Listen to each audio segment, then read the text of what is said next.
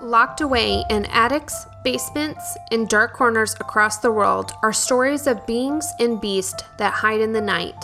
These are those stories. It's the Sleepless in Suburbia podcast.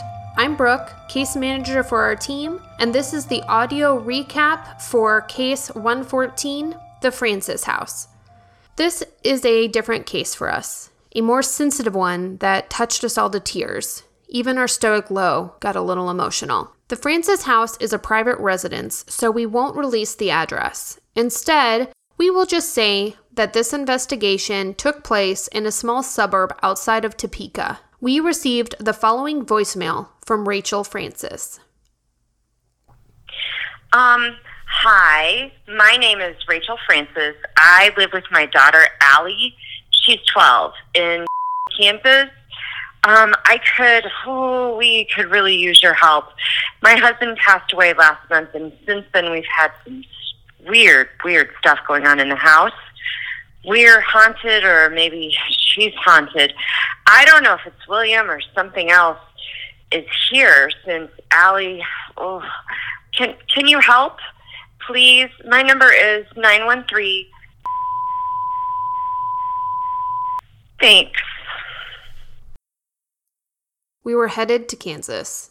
We found the Francis home in a sleepy middle class neighborhood outside of Topeka. This neighborhood isn't one with cookie cutter homes that all look the same and mandated by an HOA controlling what shade of grade your exterior can be. The Francis house is white with black trim and shutters. There are planter boxes at each of the three front windows, popping with purple and yellow pansies. A mat at the front door reads, I hope you brought wine. We didn't bring wine. Inside is an open floor plan with three bedrooms and two baths. The garage is now almost completely empty, but Rachel parks outside. Team update. You guys, I cried. Ugly cried. Leave Brittany alone cried style. For a solid 15 minutes after listening to Rachel's voicemail. To say I was triggered would be the understatement of the decade. Allie is 12 one year younger than I was when my father died of brain cancer. I have been that little girl.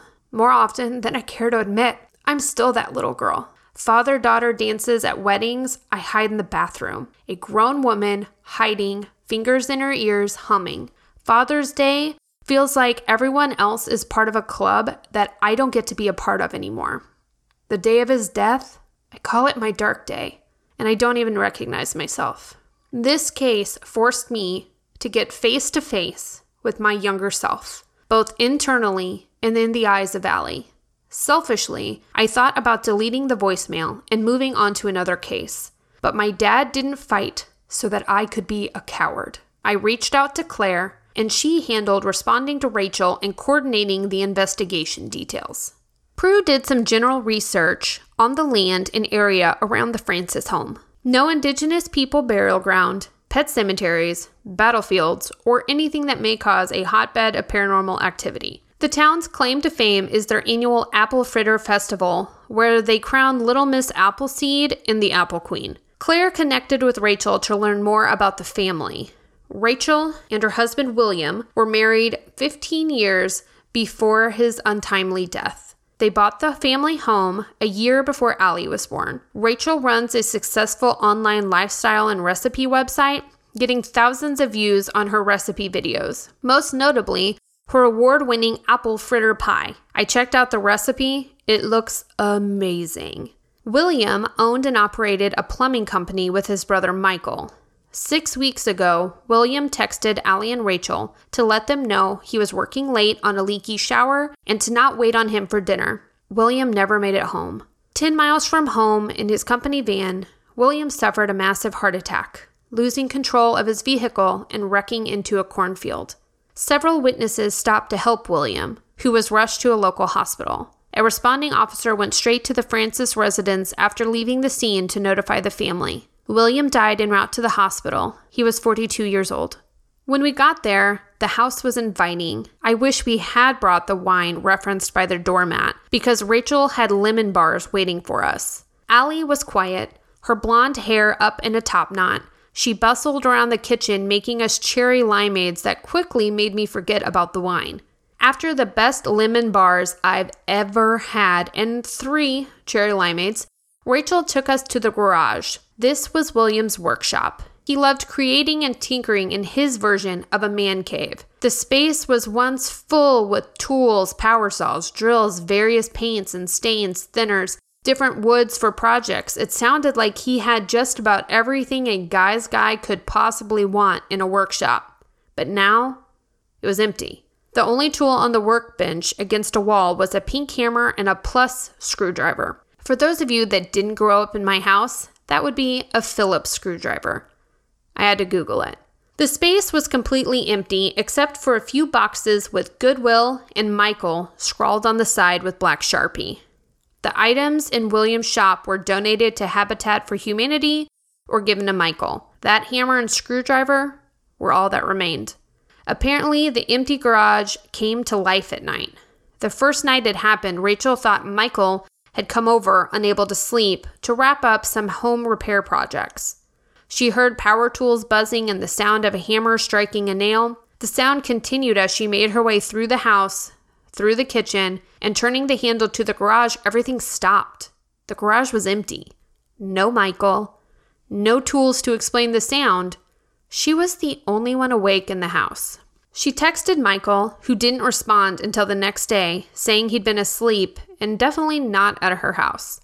A couple of nights later, Allie awoke to the sound of the big table saw in the garage buzzing with the sound of cutting wood. She explained that for a second, still fuzzy with sleep, she wondered why her dad was working on her bookshelf in the middle of the night. It was then that she remembered fully that her dad wouldn't ever finish the bookshelf and that the table saw hadn't been in the garage workshop for weeks. As she made her way to the garage, turning on the light in the kitchen, the buzzing saw noise abruptly stopped. The workshop noise of tools and productivity is now a regular nightly occurrence at the Francis house. Leaving the garage, we made our way to Allie's bedroom, painted pink with gold foil circles dotted along one wall. Clear twinkle lights hang like a canopy over her bed, and gray, gold, and pink throw pillows pile on her bed. Against one wall, is a gold painted bookshelf, about chair molding height, crammed with books. Books were stacked all helter skelter next to the bookshelf, on top of the bookshelf, falling off the bookshelf. That's why she needed another bookshelf. Allie's bed is placed in a way that while you sit on it, you can look out the bedroom door down the hallway. On the day of her father's funeral, Allie was lying sleepless on her bed, tossing and turning. She remembers looking out into the hallway and seeing a shadow on the wall. She sat up, proving to herself that she wasn't dreaming, and watched a tall shadow with distinguishable arms, legs, body, and head walk down the hall towards her room, pausing in her doorway. Then it walked back down the hall out of her line of sight, then back towards her, pausing again in the door, back and forth, back and forth. She screamed for her mom, convinced somebody had broken into the house and she was seeing the shadow of them creeping around. There was no one else in the house. Lights out, Rachel sat on Allie's bed, watching out the door. The shadow was gone. The next night, Allie woke up around 2 a.m., sitting up to get a drink when the movement caught her eye. The shadow man was pacing the hallways in front of her room again. She called for her mother. There was no one else in the house. In fact, they realized that the way the shadow was seen, there wasn't a light source that could be blocked to cause a shadow on that wall. It didn't make any sense. Rachel worried that the stress of losing her father was impacting Allie more than she'd thought. On the third night, Rachel laid with Allie and the two fell asleep watching Gilmore Girls. Rachel woke up, checked her phone. It was 227. She clicked the TV off, sitting up considering heading back to her room to sleep when she saw it a shadow moving in the hall, but this time it paused in the doorway, standing still for several moments like it was watching her. Next to her, Allie whispered, I told you he was there. Who? Allie asked. Daddy.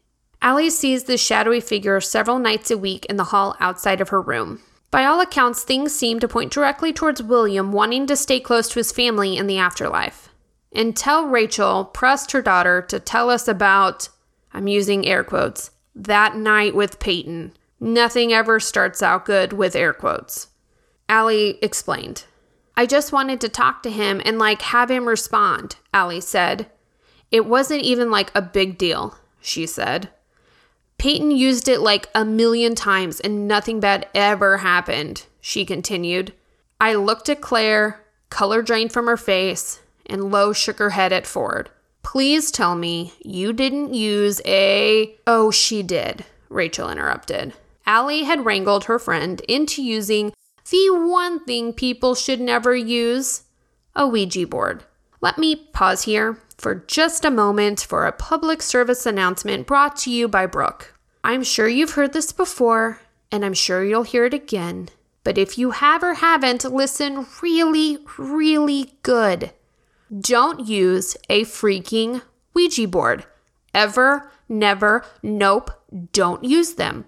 Don't have them in your house. It's not a fun sleepover game like when we were kids and we'd watch The Craft and play light as a feather, stiff as a board. It's not a game. It's not a game. You never know who or what you are communicating with and possibly releasing into our side of the veil when you tinker with that board. I get that it sounds fun. You want to see if it really works. Or like Allie, you just want to talk to your loved one one more time. Don't. Those spirit boards are dangerous. All right, stepping off my soapbox now, back to Allie. After Rachel went to bed, Allie and Peyton snuck out into the garage.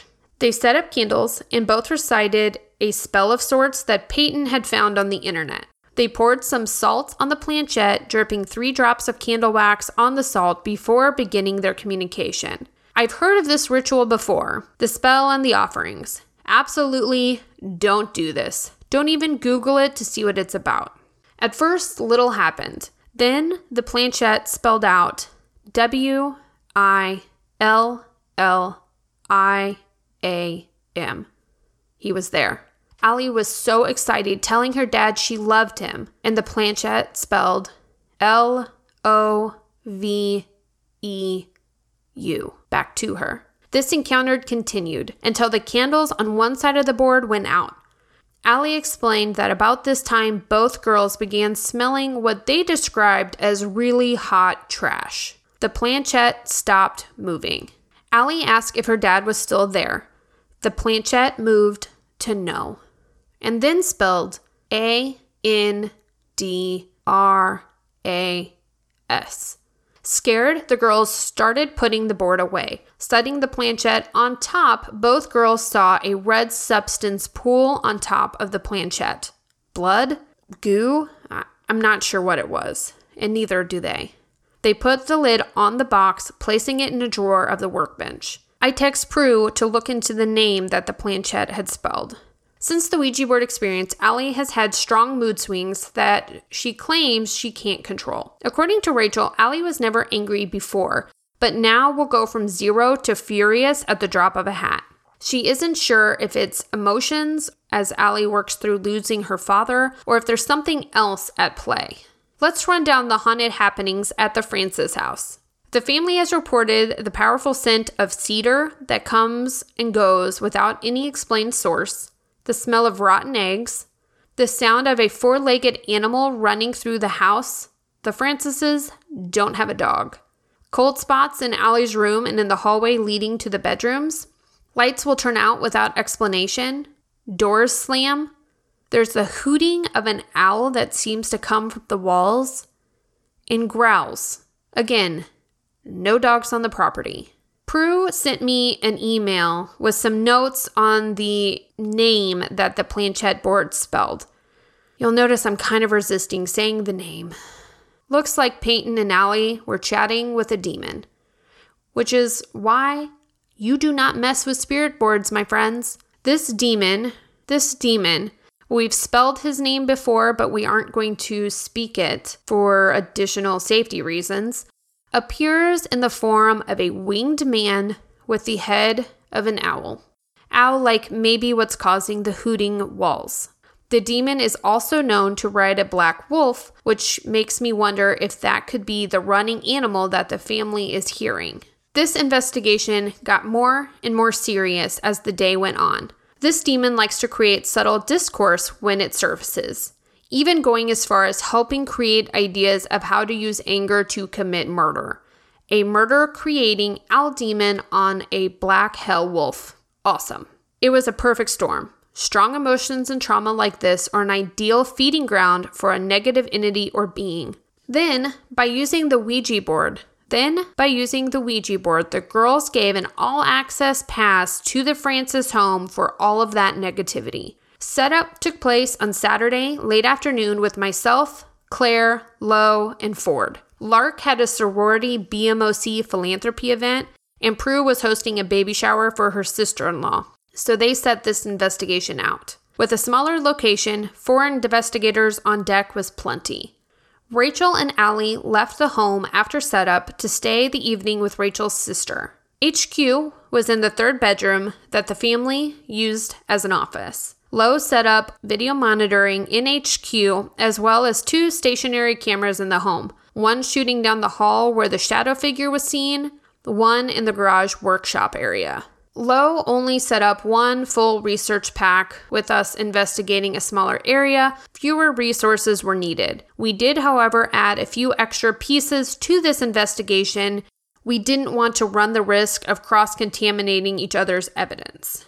Our research pack supplies included K2 EMF meter, SB11 spirit box, digital voice recorder, digital camera, full spectrum video camera, band aids, protein bars, four cross necklaces, holy water, thank you First Methodist Church, four black tourmaline crystals, four fluorite crystals, four starlight crystals, basically a pocket full of crystals for all of us. Lo stuck to HQ, monitoring the two cameras. Claire, Ford, and I decided to explore the house together as a single team. These are our experiences. We were all together for this. Very quickly, I noticed what smelled like old hot trash. Like what I imagine it would smell like if you left eggs and meat in a bucket on a Midwestern summer day. It was such a thick smell, I felt like I could choke on it. Ford and Claire experienced the same smell too. Ford was sitting in the dining room conducting an EVP session when she noticed a commotion. She shushed us all, and we listened to the sound of tools going to work coming from the direction of the kitchen and likely the garage. Ford captured this on her digital recorder. Give it a listen.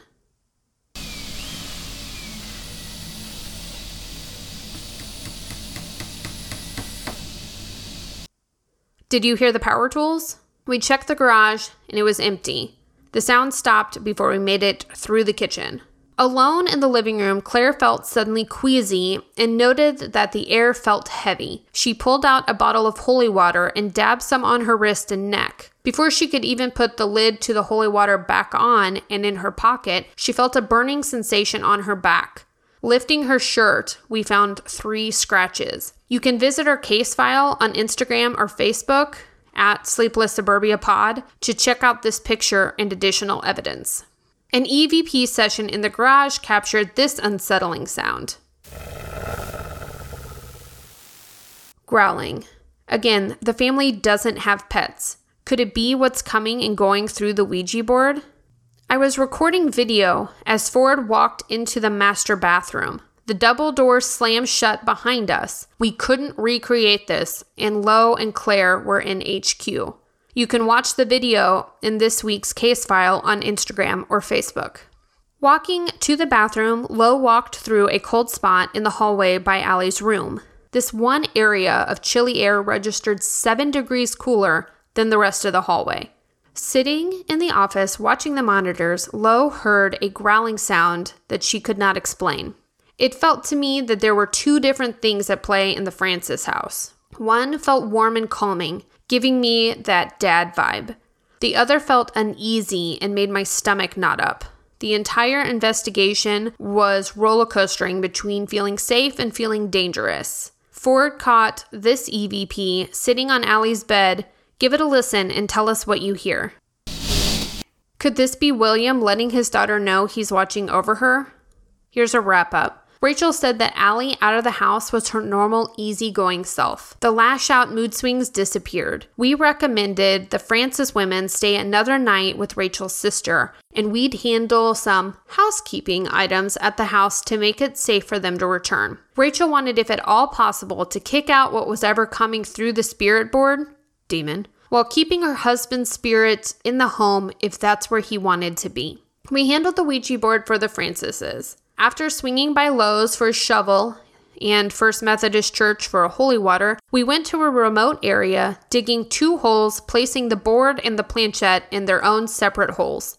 We doused both items with holy water, filled in the holes, drenched the soil with holy water. We then reached out to a professional to perform a cleansing and blessing on the house, advising them to take special care of what we believe is the spirit of William.